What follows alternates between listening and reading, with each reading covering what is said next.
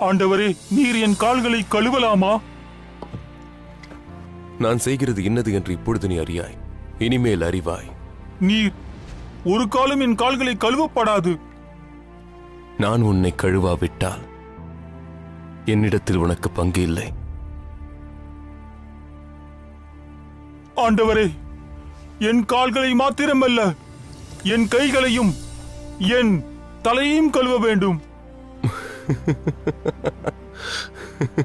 முழுகினவன் தன் கால்களை மாத்திரம் கழுவ வேண்டியதாய் இருக்கும் மற்றபடி அவன் முழுவதும் சுத்தமாயிருக்கிறான். நீங்கள் சுத்தமாயிருக்கிறீர்கள். தம்முடைய வஸ்திரங்களை தரித்துக் கொண்டு திரும்ப உட்கார்ந்து.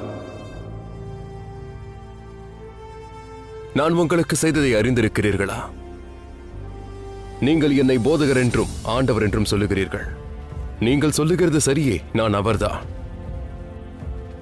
ஆண்டவரும் போதகருமாகிய நானே உங்கள் கால்களை கழுவினதுண்டானால் நீங்களும் ஒருவருடைய கால்களை ஒருவர் கழுவ கடவீர்கள்.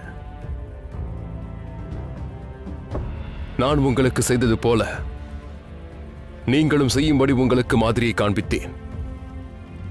மெய்யாகவே மெய்யாகவே உங்களுக்கு சொல்கிறேன். ஊழியக்காரன் தன் எஜமானிலும் பெரியவன் அல்ல அனுப்பப்பட்டவன் தன்னை அனுப்பினவரிலும் பெரியவன் அல்ல நீங்கள் இவைகளை அறிந்திருக்கிறபடினால் இவைகளை செய்வீர்களானால் பாக்கியவான்களாய் இருப்பீர்கள்